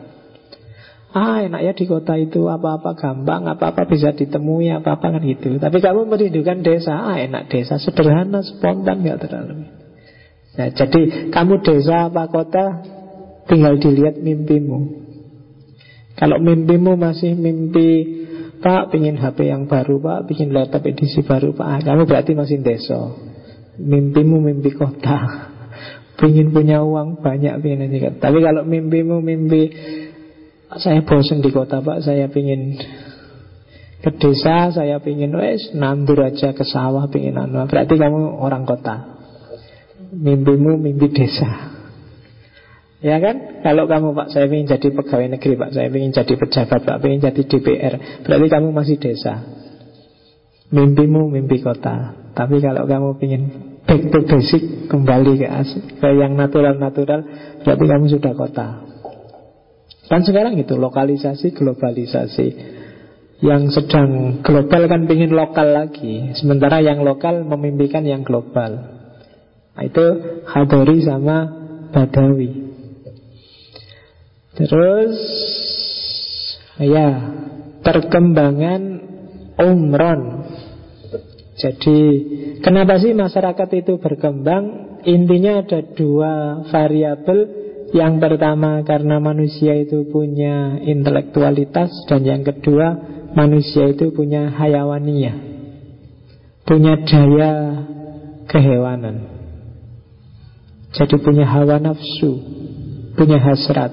Itu yang bikin manusia itu selalu muter berkembang Dikasih A pengen B, dikasih B pengen C Dikasih A pengen Sudah jadi kota pengen kayak desa Sudah desa pengen kayak kota Dan, dan selalu begitu Kenapa? Karena manusia punya akal Dia punya intelektualitas Dan dia punya hawa nafsu Itulah khasnya manusia Jadi enggak kemerungsung ambisi dok, tapi ada kendali namanya akal, intelek. Juga nggak bersih pakai akal aja, tapi juga ada ambisi-ambisi. Dan itulah yang bikin hidupnya manusia dinamis. Meskipun para filosof yang kemarin kita bahas semuanya bilang akalnya yang yang harus merajai. Tapi kalau di Ibnu Khaldun Seringkali yang terjadi sebenarnya adalah yang duluan gerak itu nafsunya, hasratnya, hayawaniahnya. Kamu ingin atau tidak ingin dulu baru akalmu kerja untuk menjustifikasi ingin dan tidak inginmu. Itu dalam cermatannya Ibnu Haldun. Kamu mau atau tidak mau dulu baru terus akalmu cari alasan kenapa kok kamu mau, kenapa kamu nggak mau. Kamu suka apa nggak suka dulu baru yang rasional-rasional belakangan. Kenapa kamu Jokowi atau kenapa kamu Prabowo? Itu coba, mesti karena kamu pada awalnya sudah condong, sudah cenderung, sudah suka atau sudah tidak suka. Argumennya kamu cari belakangan. Argumen yang tidak cocok kamu buang yang cocok. Nah benar itu? Nah benar itu mesti gitu. Tapi yang tidak cocok Ah ini pencitraan Ah ini fitnah Ah ini black campaign. Tapi ketika cocok sama kamu Loh kan Apa aku bilang? Loh kan harus gitu. Dan manusia selalu begitu. Bahkan berhadapan dengan Quran Dengan dalil kan juga gitu. Quran juga kamu pilih-pilih yang sesuai kepentinganmu yang Jabariyah milih ayat-ayat Jabariyah Yang Qadariyah milih ayat-ayat Qadariyah. Yang NU cari ayat-ayat pro NU Yang Muhammadiyah cari ayat-ayat pro Muhammadiyah. Yang Wahabi juga begitu Sunni juga begitu Syiah juga begitu. Itu kalau di Ibnu Khaldun adalah Ternyata hayawaniat itu lebih dulu daripada insaniat. Jadi hasrat, keinginan, ambisi, cita-cita itu duluan Akal, intelek, rasio, dan lain sejenisnya itu belakangan. Dia hanya jadi justifikasi. Dan dari adanya dialektika antara hasrat dan keinginan inilah nanti lahir peradabannya manusia. Tanpa ada hayawaniat, ya tidak akan lahir peradaban besar. Yang ada peradabannya malaikat. Akal saja. Tapi nggak ada akal juga Peradaban akan rusak. Yang ada peradabannya setan. Karena ini dua hal yang bertentangan. Nggak mungkin Ada peradaban utuh Tanpa ada dialektika antara Hayawaniat dan insaniat. Yang satu agak kemalaikatan Yang satu agak bau setan. Yang setan sama Malaikat itu kan nggak bisa jadi satu. Kecuali kalau zaman saya dulu kecil ada pertanyaan perbuatan apa yang disukai tidak disukai setan dan tidak disukai Tuhan. Itu kan terus susah jawabnya ternyata jawabannya adalah membawa lari istrinya setan. Wah, terus itu. Kalau sudah dijawab, musuhnya tanya lagi. Ayo kebalikannya sekarang. Perbuatan apa yang disukai Tuhan dan sekaligus disukai setan? Kan bingung apa? Ternyata jawabannya menyelamatkan anaknya setan yang sedang kecemplung di sumur itu. Nah, itu kan disukai Tuhan juga disukai setan. Itu dalam kuis. Emangnya ada bawa lari istrinya setan gimana? Oke, jadi peradaban akan bergerak dan dinamis kalau ada saling imbang antara dimensi hayawaniat dan insaniat. Ambisi, hasrat, keinginan harus hidup. Kalau ini mati, tidak jalan peradaban. Masa lalu, masa depan, masa kini ini dialog terus menerus dengan pemandunya akal. Karena akal ini kan yang selalu ngasih gongnya belakangan. Dari situ lahirlah dinamika sosial dan perubahan sosial. Hanya saja nanti ada agak beda sikap antara orang barat dan orang timur dalam menyikapi dinamika sosial. Ini bisa kamu debat, cuma mungkin Ibnu Haldun melihat biasanya keumumannya. Kalau orang timur itu cenderung mengabaikan masa kini karena dia jatuh cinta dengan masa lalu. Ya kan? Kayak kamu, wah dulu Islam yang dulu jaya enak, kan gitu. Dulu, oh selalu dulu Orang timur selalu dulu Kamu selalu ingin Ah seandainya kembali ke masa kecil dulu Ya kan kamu selalu begitu Khas orang timur itu Jadi selalu memimpikan kembali ke masa lalu itu orang timur. Kebalikannya kalau orang barat. Kalau orang barat, enggak. Jadi dia melihat masa kini demi masa depan dengan bekal masa lalu. Tapi kalau orang timur suka dengan klasik, suka dengan yang yang lalu-lalu. Bahkan yang lalu nggak enak itu loh kamu mimpikan. Kayak apa jargonnya Pak Soeharto itu loh piye kabare le enak zamanku to itu kan masa lalu sebenarnya dan masa lalu itu memang romantis sehingga setiap orang banyak yang mimpi kembali ke masa lalu. Kami kan sering Wah zaman kecil dulu ya Tidak ada listrik, tidak ada lampu Adanya cuma radio yang hanya lagu dangdut dan nasi daria Terus Kamu kan seolah-olah ingin ke sana lagi. Sekarang sumpek, sekarang tidak enak kan selalu begitu. Bahkan pada saatnya dulu kamu caci maki Pak Soeharto, sekarang kamu rindukan lagi. Kamu gimana Pak? Enak zaman Soeharto dulu kan? Iyalah. Nah, aku ditanya gitu ya tak jawab ya wis. Enak zaman Soeharto dulu karena karena zaman Soeharto dulu Soehartonya cuma satu. Kalau sekarang Soehartonya banyak. Jadi lebih parah sekarang karena kalau dulu kan yang gayanya ngendas-endasi kan cuma Soeharto. Nah, sekarang kan hampir semua ingin jadi kepala. Jadi Soehartonya banyak ya lebih nggak enak pasti. Nah, kalau orang timur ya kalau orang timur itu punya ideologi bahwa hidup itu naik turun ke atas. Jadi kadang di atas, kadang di bawah selalu punya gini. Dan kamu Nah, kalau orang Jawa menyebutnya cokro manggilingan atau apa kan gitu. Jadi muter hidup ini kadang di atas. Tapi beda sama orang Barat. Kalau orang Barat itu ideologinya progresif. Hidup itu ya maju. Jadi bergerak maju. Bahkan kan banyak istilah apa film yang judulnya Back to the Future. Back itu kan balik, kembali. Kembalinya aja ke masa depan kalau orang Barat. Kalau kita kan mundur mesti kan kita selalu lihat spion. Islam pun yang kita bangga-banggakan kan selalu yang masa lalu. Jarang kita lihat masa depan lah, sip itu. Kita berjuang demi masa depan. Tapi kan enggak kalau orang timur kita bangkitkan lagi kejayaan masa lalu kita. Karena sedikit gitu. Apalagi orang Indonesia mau Jepait zaman dulu. Mataram zaman dulu kan mesti kiblatmu ke sana. Kalau orang barat enggak, progresif dia. Oke lah, kita punya bekal masa lalu demi apa? Lepas landas di masa depan. Itu beda cara menyikapi perubahan sosial antara orang barat dan orang timur. Ya, kamu bisa merasakan lah rasanya. Kalau Indonesia itu, yo kamu masih ke belakang, terus masih kelenek-kelenek, masih horor-horor, masih itu kan masih laku luar biasa di sini. Di Barat juga laku, tapi hantunya sudah beda sama hantu. Kalau di sini hantunya masih pakai pocong, masih pakai baju putih, di Barat sudah pakai jas, sudah pakai. Coba lihat film-film vampir, film mana kan sudah kemasannya luar biasa. Masa depan hantunya aja diproyeksikan ke masa depan. Kalau kita sejak dulu hantunya ya cuma pocong, nggak pernah ganti baju. Model-model gitu kasihan kan ya sekali-sekali hantunya yang agak trendy gitu. Barat aja bikin film vampir jadi apa? Kayak Twilight, kayak gitu-gitu kan proyeksinya masa depan. Jadi ah jadi itu bedanya Barat sama Timur. Kita selalu lihat spion, kalau Barat lihat ke depan.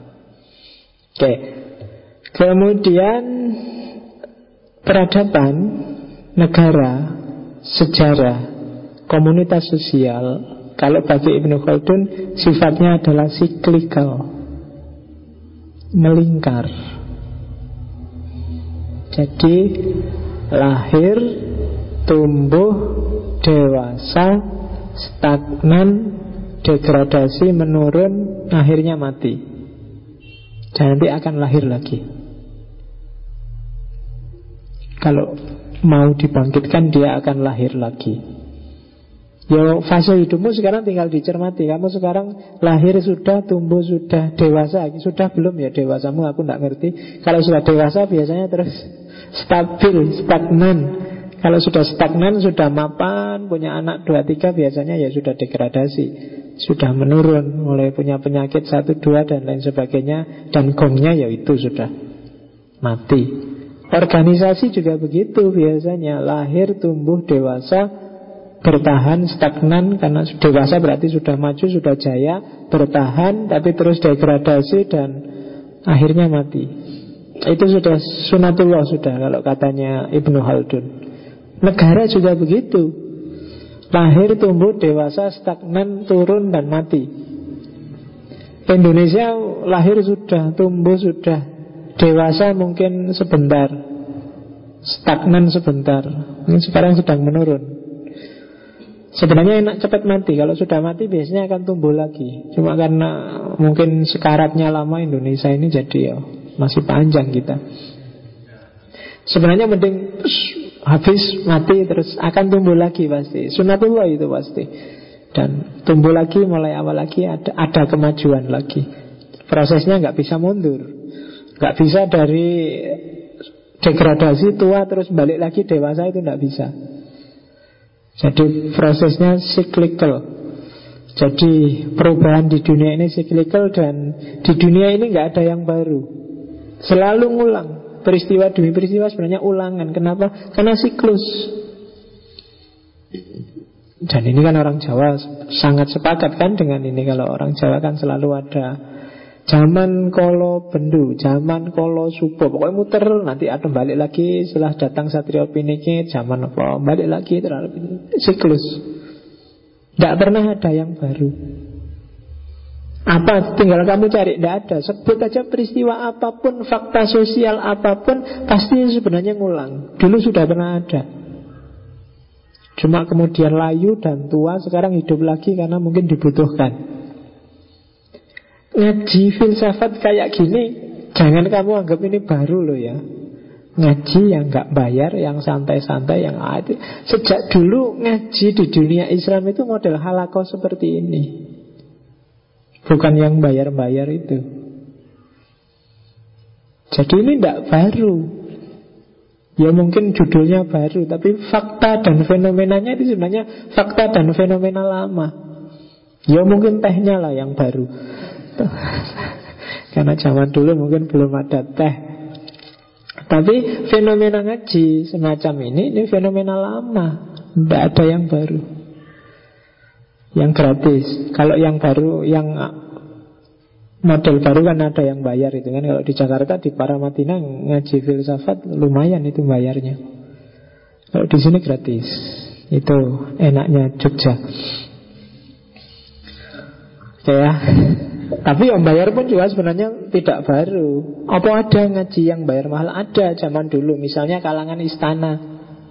Orang-orang istana itu ya biasanya ngundang Ibnu Rus ngundang itu ke istana ngajari para putra mahkota itu pasti dibayar mahal. Yang gratis ya yang di luar-luar untuk orang-orang fakir, miskin dan itu. Nah itu yang kita yang yang kita ulangi hari ini ya saya, saya Ya ceritanya kan gitu dulu itu. Nah, diulang lagi hari ini. Ada yang kelompok elit yang mahal dan kita yang di pinggir-pinggir aja nggak apa-apa. Yang agak deso badawi tapi spontan, santai, sederhana, sak sak senengnya kan gitu. Nggak harus pakai mahal-mahalan. Nah itu ngulang juga jadi siklus.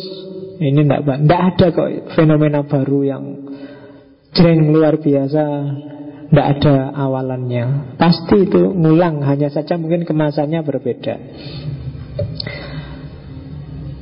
Teori lagi runtuhnya hadoroh Kalau menurut Ibnu Khaldun Peradaban itu akan runtuh oleh lima hal. Yang pertama Ketidakadilan Yang menyebabkan jarak antara orang kaya dan orang miskin sangat lebar itu tanda-tanda sebentar lagi pasti akan jatuh. Kenapa sebentar lagi ada kerusuhan pasti? Hal kecil pun bisa tumbuh jadi kerusuhan Kenapa? Karena timbang Yang sini bisa makan aja syukur Yang sana wah. Uang sekian puluh juta hanya untuk sekali makan. Itu kan timbang, terlalu jauh. Kalau ada ketidakadilan yang sangat lebar Itu alamat. Ciri-ciri peradaban mau runtuh Merajalela penindasan. Penindasan itu berarti Ada kelompok kuat Yang Menindas kelompok yang lemah. Kalau ada fakta semacam ini Itu alamat Sebentar lagi akan runtuh. Kalau kelompok yang kuat Sewenang-wenang pada kelompok yang lemah Itu alamat sudah. Kemudian yang ketiga Moralitas runtuh Terutama di kalangan pimpinan. Menteri paling penting urusan moralitas Menteri agamanya kena korupsi. So, Abad itu sudah. Ciri paling gampang untuk menunjuk bahwa Ternyata memang moralitas kita sudah runtuh. Itu ciri ketiga Peradaban akan jatuh. Kemudian yang keempat Tertutup tidak bisa dikasih tahu. Sudah jelek Merasa dirinya paling cakep. Jadi kalau ada peradaban yang tidak bisa dikasih tahu nggak bisa dinasehati Malah orang-orang yang Ngasih nasihat, ngasih tahu Disingkirkan Itu alamat sudah. Peradaban itu akan runtuh Tidak bisa menerima perubahan lagi. Dan yang terakhir Iya seandainya nggak ada yang empat itu Kalau ada bencana alam besar-besaran Ya pasti runtuh dia. Kok yang dilalah menurut saya Lima-limanya di Indonesia ada. Bencana alamnya ada Moralitas runtuhnya ada Kezaliman ada Ketidakadilan banyak. Oh itu berarti Satu-satunya jalan bagi kita adalah Ya mengalami totalitas itu tadi Sekalian terus mati terus ganti. Atau kita ganti aja namanya Indonesia Kita bubarkan Indonesia ganti nama. Nah itu kan enak. Solusi paling gampang biar kita nggak bayar utang. Loh iya, ganti nama. Nanti kalau luar negeri Ayo bayar, Loh, dulu kan yang utang Indonesia. Sekarang Indonesia nggak ada. Jadi tidak bisa dituntut untuk bayar utang. Jadi kita bubarkan Indonesia Kita bikin yang baru Entah namanya apa lah gitu tapi yang jelas ada ciri-ciri keruntuhan hadoro, keruntuhan kota. Ya nanti setelah runtuh akan mulai dari paling awal lagi, mulai dari Badawi lagi. Mulai dari desa lagi Gaya desa lagi Kenapa? Karena memang peradaban itu sifatnya siklus Oke Nah Apa sih fondasi paling kuat Biar negara nggak cepat runtuh? Ini salah satu teori yang original dari Ibnu Khaldun namanya asobiyah. Ta'asub Kohesi sosial. Ya banyak orang bilang Jangan ta'asub Tapi teorinya Ibnu Khaldun kebalikannya. Justru kalau ada kohesi sosial Yang namanya ta'asub Negara punya pondasi Macam-macam ta'asub itu ada berdasarkan keturunan, ada berdasarkan persekutuan, berdasarkan kesetiaan, berdasarkan gabungan kekuatan kerjasama, berdasarkan perbukaan bisa. Tapi yang jelas ini adalah lemnya dunia sosial. Kalau orang kehilangan keterikatan sosial yang namanya asobiah, maka negara nggak punya pondasi, dia akan cepat jatuh. Yo hari ini orang menyebutnya nasionalisme misalnya. Itu kan sebenarnya sejenis ta'asub Sejenis asobia Tapi bagi Ibnu Khaldun harus memang begitu Karena ketika kehilangan asobia Negara akan runtuh. Aku dan kamu kan sama-sama merasa Indonesia berdasarkan mungkin persekutuan, mungkin kesetiaan, mungkin kita beda pulau tapi ada penggabungan dan lain sebagainya. Itu yang bikin aku masih nganggep kita saudara. Itu ikatan semacam ini namanya asobia. Kalau nggak ada asobia ya enggak. Aku mau di sini, kamu mau ada di situ, mungkin ada ada asobiahnya. Kita terikat sama-sama Muslim ya, atau sama-sama manusia ya, sama-sama ingin ngerti filsafat ya, sama-sama itu kan ikatan yang menyatukan kita. Jadi bisa karena keturunan, bisa karena persekutuan, bisa karena kesetiaan, bisa karena penggabungan dan macam-macam. Tapi ini nilai yang harus ada. Ini teori yang original dari Ibnu Haldun. Kohesi sosial. Karena hidup bersama itu kalau nggak ada kohesinya, kalau nggak ada yang merekat, pasti tabrakan karena setiap orang akan jalan dengan kepentingannya sendiri-sendiri. Oke, di setiap level pertumbuhan negara ada asobia Baik dari level lahir maupun dari level runtuhnya. Jadi misalnya ketika negara baru lahir Biasanya asobiahnya masih kuat. Itu fase pertama negara itu kan founding father-nya Era Soekarno-nya misalnya. Nah, Itu kan Orang masih nasionalismenya kuat. Tapi ada tahap kedua dari negara Yaitu tahap pemusatan kekuasaan. Biasanya ketika sudah naik Sudah stabil negaranya Mulai bikin pembatasan-pembatasan Bikin aturan-aturan Untuk melanggarkan kekuasaan. Dari sini biasanya asobiahnya mulai luntur. Orang mulai bertanya-tanya, mulai menggugat, mulai mengkritik karena ada kebijakan-kebijakan praktis untuk melanggengkan kekuasaan. Itu era fase kedua. Tapi terus biasanya asal stabil, asal terjamin kebutuhan masyarakat akan lahir fase ketiga yaitu fase santai, fase menikmati, seneng-seneng. Cuek aja. Semua pingin seneng dan ternyata negara bisa mewujudkan setiap keinginannya orang. Itu fase ketiga. Di era ini biasanya orang sudah peduli amat dengan asobia, dengan nasionalisme, dengan yang penting seneng. Itu fase ketiga. Biasanya kalau sudah terlalu lama seneng Negara secara umum masyarakat akan jadi males. Statis stabilitas itu kan statis. Males sudah sudah. Nggak ingin berkembang lagi. Dan fase terakhir yang meruntuhkan kemudian ketika itu males yang terjadi ya tidak kreatif, menghamburkan modal, menghamburkan kekayaan negara untuk subsidi-subsidi yang tidak penting. Dan itu awal sudah, pada akhirnya akan runtuh. Karena asobia sudah lemah, negara lemah karena masyarakat dan aparatnya males, sumber daya alam, sumber daya sosial diperas terus-menerus, habis sudah. Pada akhirnya negara akan runtuh. Nah, itu siklus perkembangan negara kalau menurut Ibnu Haldun. Jadi dari lahir kemudian menata kekuasaan, kemudian santai-santai, kemudian males, kemudian menghamburkan kekayaan dan yang terakhir runtuh. Indonesia ada di fase mana saya nggak tahu. Mungkin kita secara bersamaan ada di fase 3, 4, dan 5 Kita sekarang santai, males, dan menghamburkan kekayaan.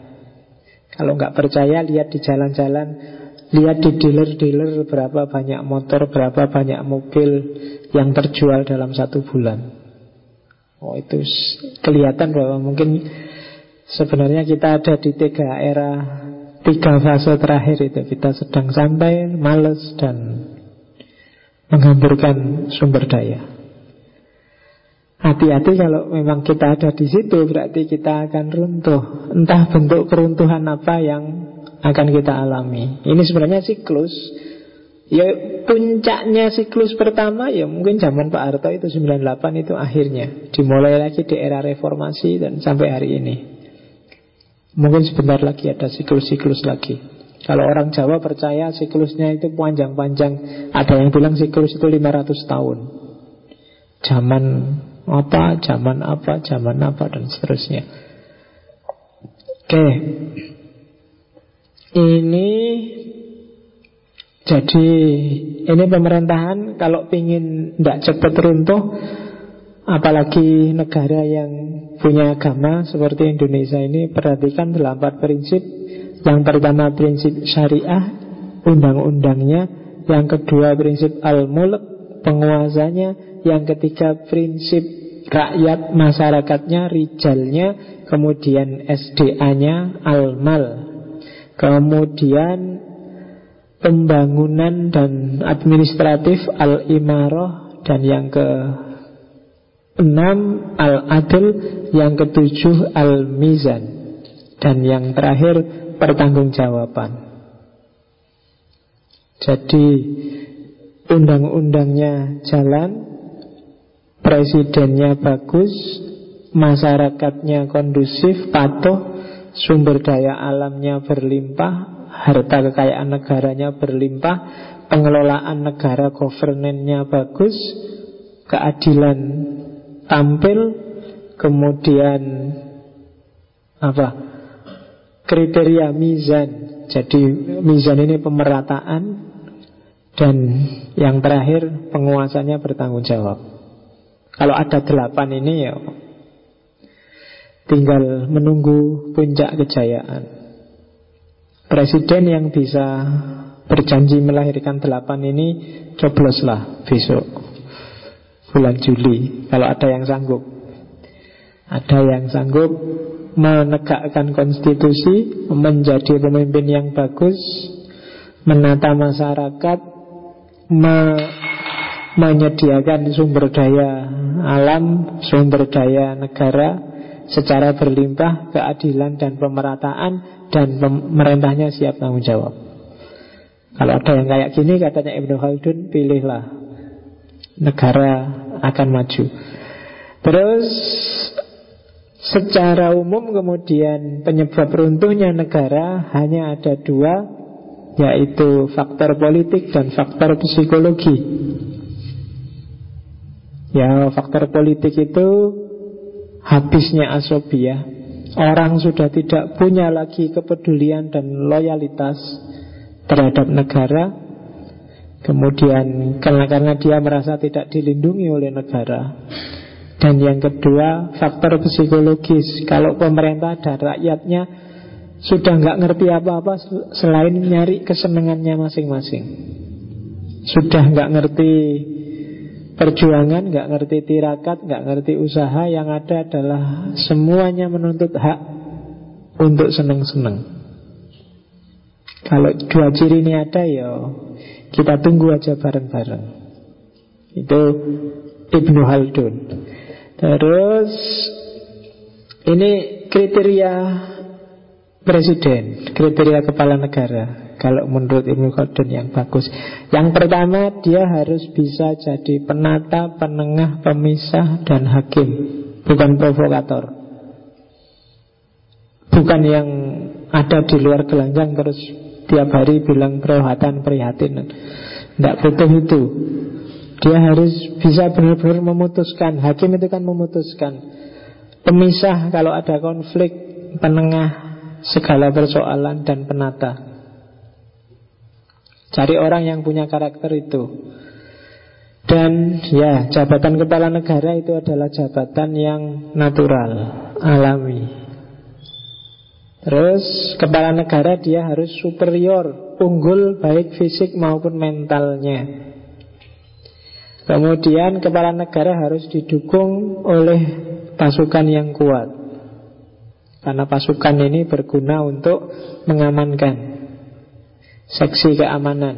Selain itu dia harus didukung para intelektual Ulama. Secara pribadi dia harus berilmu Adil, mampu, sehat Dan dari keluarga terhormat keturunan Quraisy dalam dalam bahasanya Ibnu Khaldun.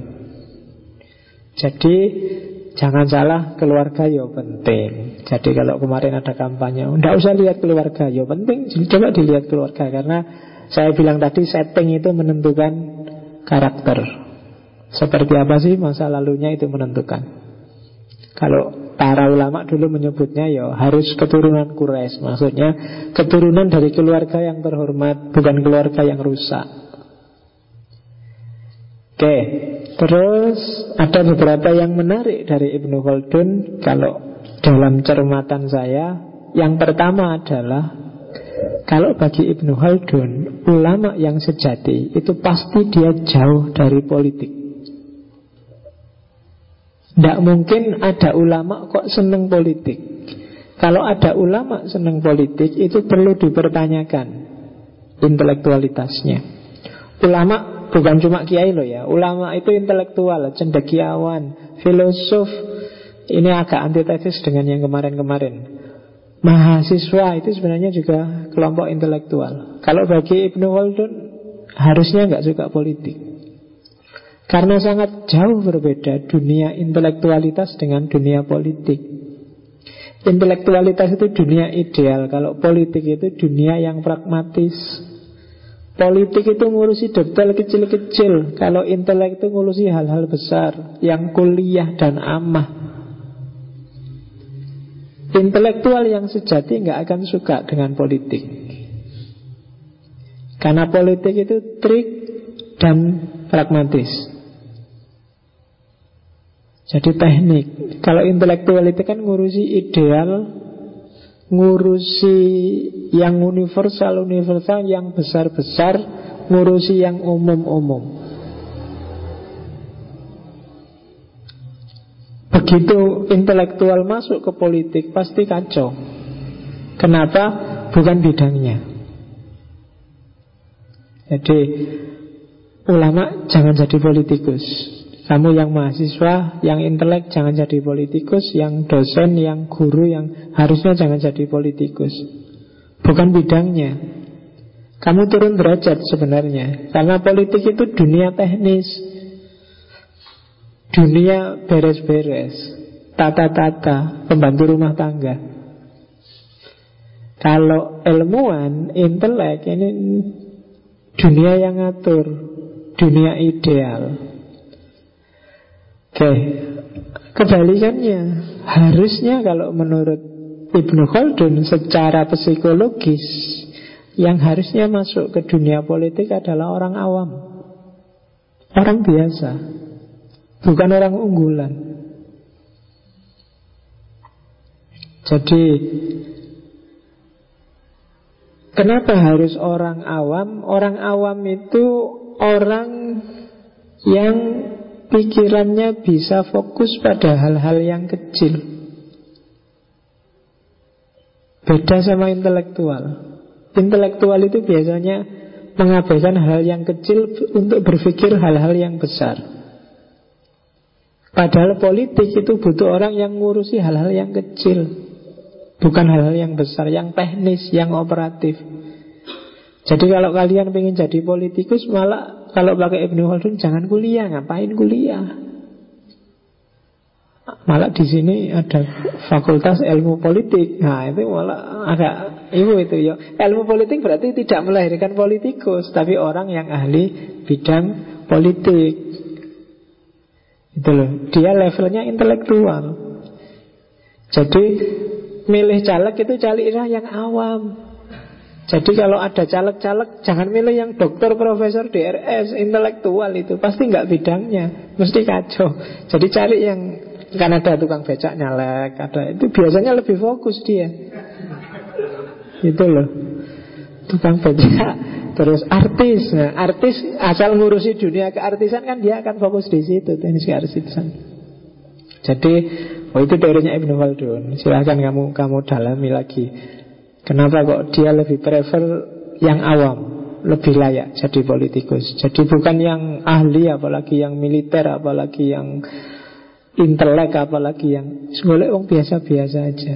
Karena ini butuh orang yang itu loh kalau istilahnya Orang yang berenang di samudra Yang Kalau orang awam itu kan Fokusnya ya kalau renang ya renang aja Biar caranya cepet nyampe di pantai kan gitu. Tapi kalau orang pinter kan pikirannya bisa macam-macam Bisa sambil renang lihat ikan. Wah ikan ini kira-kira makhluk Tuhan yang langsung pikirannya itu Tapi kalau awam itu nggak iso mikir apa-apa. Pokoknya bicaranya selamat segera nyampe ke pelabuhan segera selamat kan gitu aja. Nggak terlalu banyak pikiran. Dan dunia politik cocok untuk orang-orang seperti itu bukan orang yang pikiran itu. Kalau terlalu banyak pikiran kayak kaum intelektual ya akan tidak ada kerja politik yang ada rapat-rapat dan debat. Kalau isinya cuma rapat dan debat ya negara ini nggak kopen. Akhirnya kamu bayari orang untuk rapat dan debat. Ngapain? Itu loh, duitmu kamu bayari pada DPR-DPR hanya untuk rapat dan debat. Cari yang praktis. Nah, orang-orang awam, orang biasa. Oke. Terus ada yang menarik dari Ibnu Khaldun juga menurut saya perilaku bangsa yang kalah. Biasanya orang kalah itu suka niru bangsa yang menang. Kayak orang timur yang mengidolakan barat itu sebenarnya mentalitas orang kalah.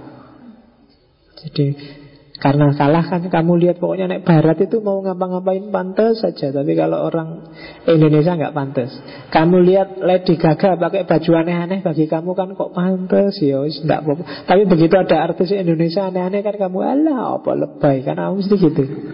Tapi kalau ke barat kan kamu nggak berani bilang lebay. Kenapa? Mentalitasnya orang kalah. Karena yang mengalahkan kamu itu selalu kamu anggap sempurna, selalu kamu anggap bagus. Dan dirimu sendiri yang kalah dan levelmu selalu kamu anggap di bawahnya. Sama-sama melakukan hal yang sama, kamu tetap menganggap barat lebih bagus. Itu kenapa perilakunya bangsa yang kalah. Kalau zaman dulu, zaman Islam jaya, hal yang terjadi kebalikannya, barat yang niru Islam. Jadi banyak sekali tren di dunia Islam dijiplak oleh barat. Sekarang kebalikannya Tren di dunia barat kita jiplak. Kenapa? Sekarang kita yang kalah. Nah itu Hukum sosial Kesekian yang dikeluarkan oleh Ibnu Khaldun. Terus Teori Profesionalisme dan spesialisasi. Ini kan cirinya modernitas. Ibnu Khaldun sudah banyak ngomong ini. Jadi orang itu harusnya profesional Gak mungkin orang bisa multi profesi Orang bisa multi talent, multi ilmu Kalau katanya Ibn Pasti ada salah satu yang menonjol Bahwa kamu mungkin ngerti banyak ilmu Tapi pasti ada yang Kamu yang menonjol sekali Yang harusnya di situlah profesimu Tidak mungkin orang bisa punya double profesi, tidak mungkin orang punya double talent. Secanggih-canggihnya kamu. Nah, itu profesionalisme. Ini nanti yang dijiplak oleh Barat. Jadi Ya mulai sekarang kamu juga cermati dirimu masing-masing. Kira-kira bakatku apa ya? Profesi besok apa? Itu kan awalnya dari situ. Keahlianku harusnya apa? Ya di kampus kamu dikasih banyak mata kuliah Tapi dari sekian banyak itu pilihlah salah satu Tidak harus nilai A semua lah Yang yang tidak kamu pilih nilainya B, C Tidak apa-apa. Tapi yang kamu pilih tadi dia harus A. Karena kamu ingin expert di situ. Itulah profesionalitas. Jadi menurut saya daripada IPM 4 tapi podo-podo kabeh itu mending tiga lah. Tapi ada satu yang A terus. Misalnya bidang filsafat Islam A terus. Karena saya ingin ahli di filsafat Islam pak. Ah kayak gitu bidang apa kamu harus A terus? Karena kamu ingin expert di situ. Itulah profesional. Jangan jadi generalis. Kalau pakai nasihatnya Ibnu Khaldun. Kenapa? Generalis itu nggak laku kalau hari ini. Karena hari ini adalah zaman spesialis. Dokter umum itu bayarnya lebih murah Daripada kamu ke dokter spesial.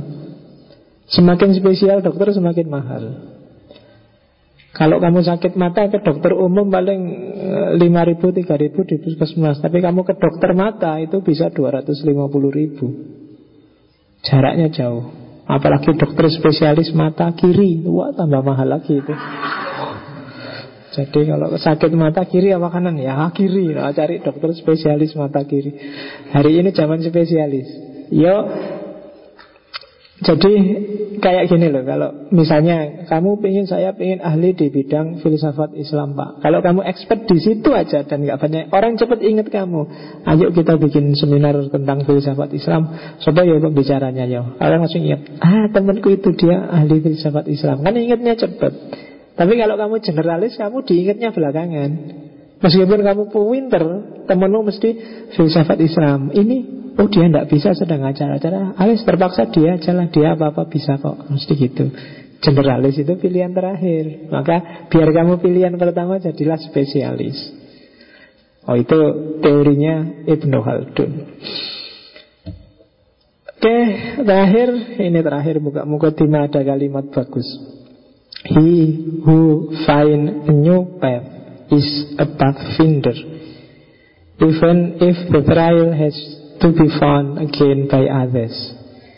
And he who walks for far ahead of his contemporaries is a leader, even though centuries pass before he is recognized as such. Jadi, ia yang menemukan jalan baru adalah seorang pelopor, seorang perintis. Meskipun jejak-jejaknya harus ditemukan lagi oleh orang lain. Dan ia yang berjalan di depan orang lain adalah pemimpin. Meskipun lewat berabad-abad sebelum dia diakui sebagai pemimpin. Maksudnya apa? Kalau kamu kreatif, menemukan hal yang baru, maka kamu adalah seorang pelopor. Meskipun temuanmu nanti mungkin nggak sempurna, akan disempurnakan orang lain, tapi pelopornya tetap kamu. Jadi kreatiflah. Yang kedua, kalau kamu ada di depan orang lain, maka sebenarnya kamu adalah pemimpin. Meskipun nggak ada oh, satu orang pun yang ngakui kamu sampai berabad-abad. Tapi kalau kamu ada di depan mereka berarti kamu pemimpin. Kamulah leader yang diikuti oleh mereka. Karena follower itu kan mesti di belakang. Jadi untuk bisa di depan mereka jalannya ya tadi kamu harus menemukan new path, kamu harus kreatif, punya ide baru, punya gagasan baru. Meskipun nanti Orang tidak ngakuin kamu, orang menyisihkan kamu Atau orang menyempurnakan temuanmu Tapi kamulah sang pelopor itu.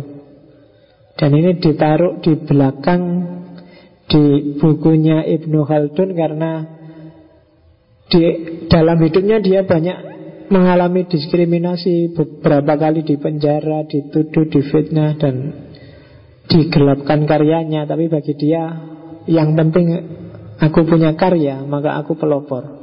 Dan beneran kan pada akhirnya dia pelopor banyak sekali disiplin ilmu yang dikenal oleh orang modern. Dia pelopor sosiologi, dia pelopor filsafat sosial, dia pelopor historiografi, demografi dan macam-macam. Meskipun banyak orang Islam tidak kenal dan menyisihkan dia toh pada akhirnya ada yang ngangkat lagi. Jadi kalau kamu pakai kata mutiara ini berkaryalah, tidak akan sia-sia karyamu. Di level apa pun termasuk di levelmu sekarang jangan menunggu besok pak kalau sudah pinter besok pak kalau sudah lulus. Enggak kalau pengen berkarya sekarang. Ya sesuai levelmu. Karena kalau enggak kamu mulai sekarang kapan lagi? Itu loh berat kalau kamu mulai besok-besok semakin lama urusanmu akan semakin banyak kalau kamu selalu cari argumen pemaaf bahwa belum ah, belum pinter, belum ah, ya kamu tidak akan jalan, tidak akan jadi sampai besok. Nah itu amanat terakhir saya sebelum sesi filsafat Islam tradisi Timur dan Barat saya akhiri. Ya, ini pertemuan kita sebelum Ramadan Nanti kita ketemu lagi setelah Idul Fitri Mungkin 2-3 minggu setelah Idul Fitri. Islam sampai sini dulu nanti kita lanjutkan. Setelah Idul Fitri mungkin saya ingin masuk ke Barat lagi. Mungkin saya awali dari struktur ya dari cara berpikir struktural strukturalis. Jadi strukturalis sebelum ke post strukturalis mungkin struktural tak ambil dari tiga yang paling terkenal filosof eh, empat lah empat yang paling terkenal aliran filsafat yang cara berpikirnya model struktur. Yang pertama Marxisme, yang kedua psikoanalisis, psikologismenya Sigmund Freud dan kawan-kawan. Kemudian yang ketiga ya strukturalismenya Levi Strauss dan kawan-kawan. Dan yang keempat untuk merintis ke era postmodern kita akan ngomong tentang positivisme dan positivisme logik. Ini kan Empat cara berpikir yang gayanya struktur Yang nanti dibantah oleh generasi baru postmodern Yang post-struktural Jadi setelah Idul Fitri kita ketemu Marxisme Psikoanalisis Sigmund Freud Kemudian Siapa tadi? Positivisme dan positivisme logik Dan yang terakhir Strukturalismenya Levi Strauss. Itu babak selanjutnya. Yang lain kita pikir belakangan. Oke, saya akhir ada pertanyaan. Kalau ada yang ditanyain apa aja Mau ngobrol apa aja Boleh ke email, boleh ke Facebook Cuma kalau Facebook saya biasanya 3, 4, 2, 3 hari lah Biasanya baru saya buka. Karena rada males. Ah, ah, Apa mas? Ha-ha. Saya cuma ingin tahu pendapat mengenai prospek dari sendiri di Nusantara atau di Indonesia uh, katakanlah mengaplikasikan mengaplikasikan tentunya eh yang khususnya mengaplikasikan pemikiran itu. Ada nggak di praktek-praktek itu seberapa banyak mana Dia relasinya dengan uh, prospek itu, prospek dan Oke. Okay. Kalau di ranking versi saya loh ya, hari ini puncak mimpinya orang Indonesia itu masih kekayaan. Di bawah kekayaan jabatan. Jabatan pun untuk nyari kekayaan pada akhirnya Baru di bawah jabatan terus Karir akademik, status keilmuan Ilmu ini biasanya dipakai untuk nyari jabatan Jabatan.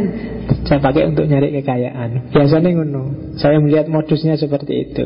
Berarti ilmu masih belum jadi primadona di Indonesia hari ini. Kamu pinter itu masih masih tidak dilihat orang, masih tidak dilindungi oleh negara, tidak di, jadi jadi perangkat kita hari ini masih belum itu. Kita kalau pakai saya lupa bahasanya sosiolog kita masih periferal, kita itu ada di pinggiran. Padahal semua tesis bilang agar Islam atau Indonesia bisa merebut kembali peradaban dari barat atau yang tidak Islam, satu-satunya jalan adalah sains. Tapi ketika ilmu tidak jadi center, kita ada di pinggiran ya berarti kita masih panjang. Apalagi hari ini semua institusi pendidikan di Indonesia orientasi berpikirnya pragmatis. Mulai SD sampai kuliah itu pragmatis. Sign for kerja, sign for karir, sign for pokoknya untuk pragmatis semua. Tidak ada yang murni. Makanya saya mau ngaji filsafat semacam ini karena tidak ada target apa-apa kok Saya nggak nuntut apa-apa padamu Yang penting kamu paham Ada hikmah yang kamu dapat Ada percikan-percikan pencerahan Yang itu nanti operatif untuk hidupmu Saya sudah senang luar biasa tidak ada target bahwa nanti ini semua jadi enggak, jadi filosof enggak, enggak ada apa-apa. Terus pokoknya nikmati aja, enjoy aja dan rasakan bahwa ilmu itu memang nikmat dan indah. Dari tidak paham jadi paham itu kan luar biasa. Enaknya, indahnya. Nah, nikmati itu terus sampai kamu merasa bergairah sendiri untuk ngejar pengetahuan dan ilmu. Dan semakin besar orang yang merasa seperti ini Nanti lama-lama ilmu akan ke tengah Dan akan jadi penting Tapi semakin kamu juga ikut-ikutan pragmatis Ya agak berat Kalau saya Saya masih percaya kalau yang janji Allah Allah kan sudah janji Yarfa'illahu ladhina amanu minkum Walladhina utul ilma darajat. Semakin tinggi ilmumu maka akan semakin tinggi derajatmu.